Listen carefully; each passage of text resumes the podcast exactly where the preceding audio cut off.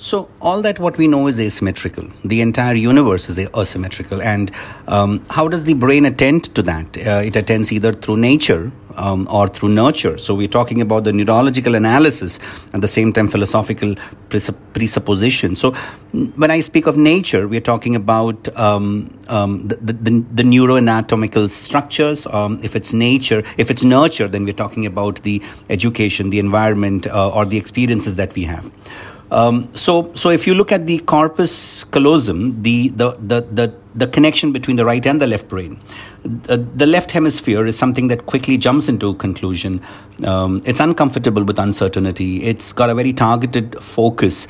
Um, it comprehends very fast and it's got the ability to have precise attention. As much as we need this, we must also have the openness and curiosity, the broader vision to be vigilant, uh, to be able to appreciate more possibilities than what the left hemisphere has closed onto it, and to be able to hold more truth. Also, to sustain without having much presuppositions. Well, most of the times we have survived earth and our coping mechanism is basically to survive to grow to act to reach out to food or to take shelter um, but all of this comes from the point of view of how we could manipulate the environment so that we could survive, and that is a very, very left hemisphere strategy. Now, both the left brain and the right brain has a very different view of the world. And um, if you don't see the world through both these filters, through entire gradation, there's a high possibility that you're going to miss things. Yeah, remember the the video that was shown um, uh, in class where they were playing the basketball? Well, you are going to miss what you don't look for, and what you don't look for is what you're not looking for from the perspective vision of the other hemisphere.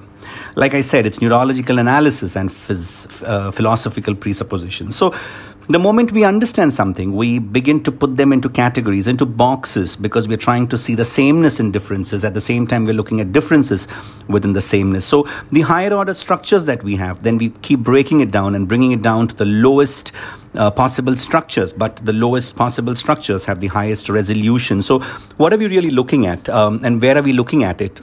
From? Are we looking at it from the position of vision, which is the highest order structure, which is low in resolution, or are we looking at the lowest uh, components of the ecosystem, but which has the highest resolution? So, um, how did we categorize things? Uh, were they having sameness in the differences or they were having differences in the sameness? Um, these are the levels with which we live our entire world. Once these categories are formed, uh, that's the way we view things uh, because constantly as life happens, we live in the cognition and then everything is represented to us and we only understand things through that recognizing things.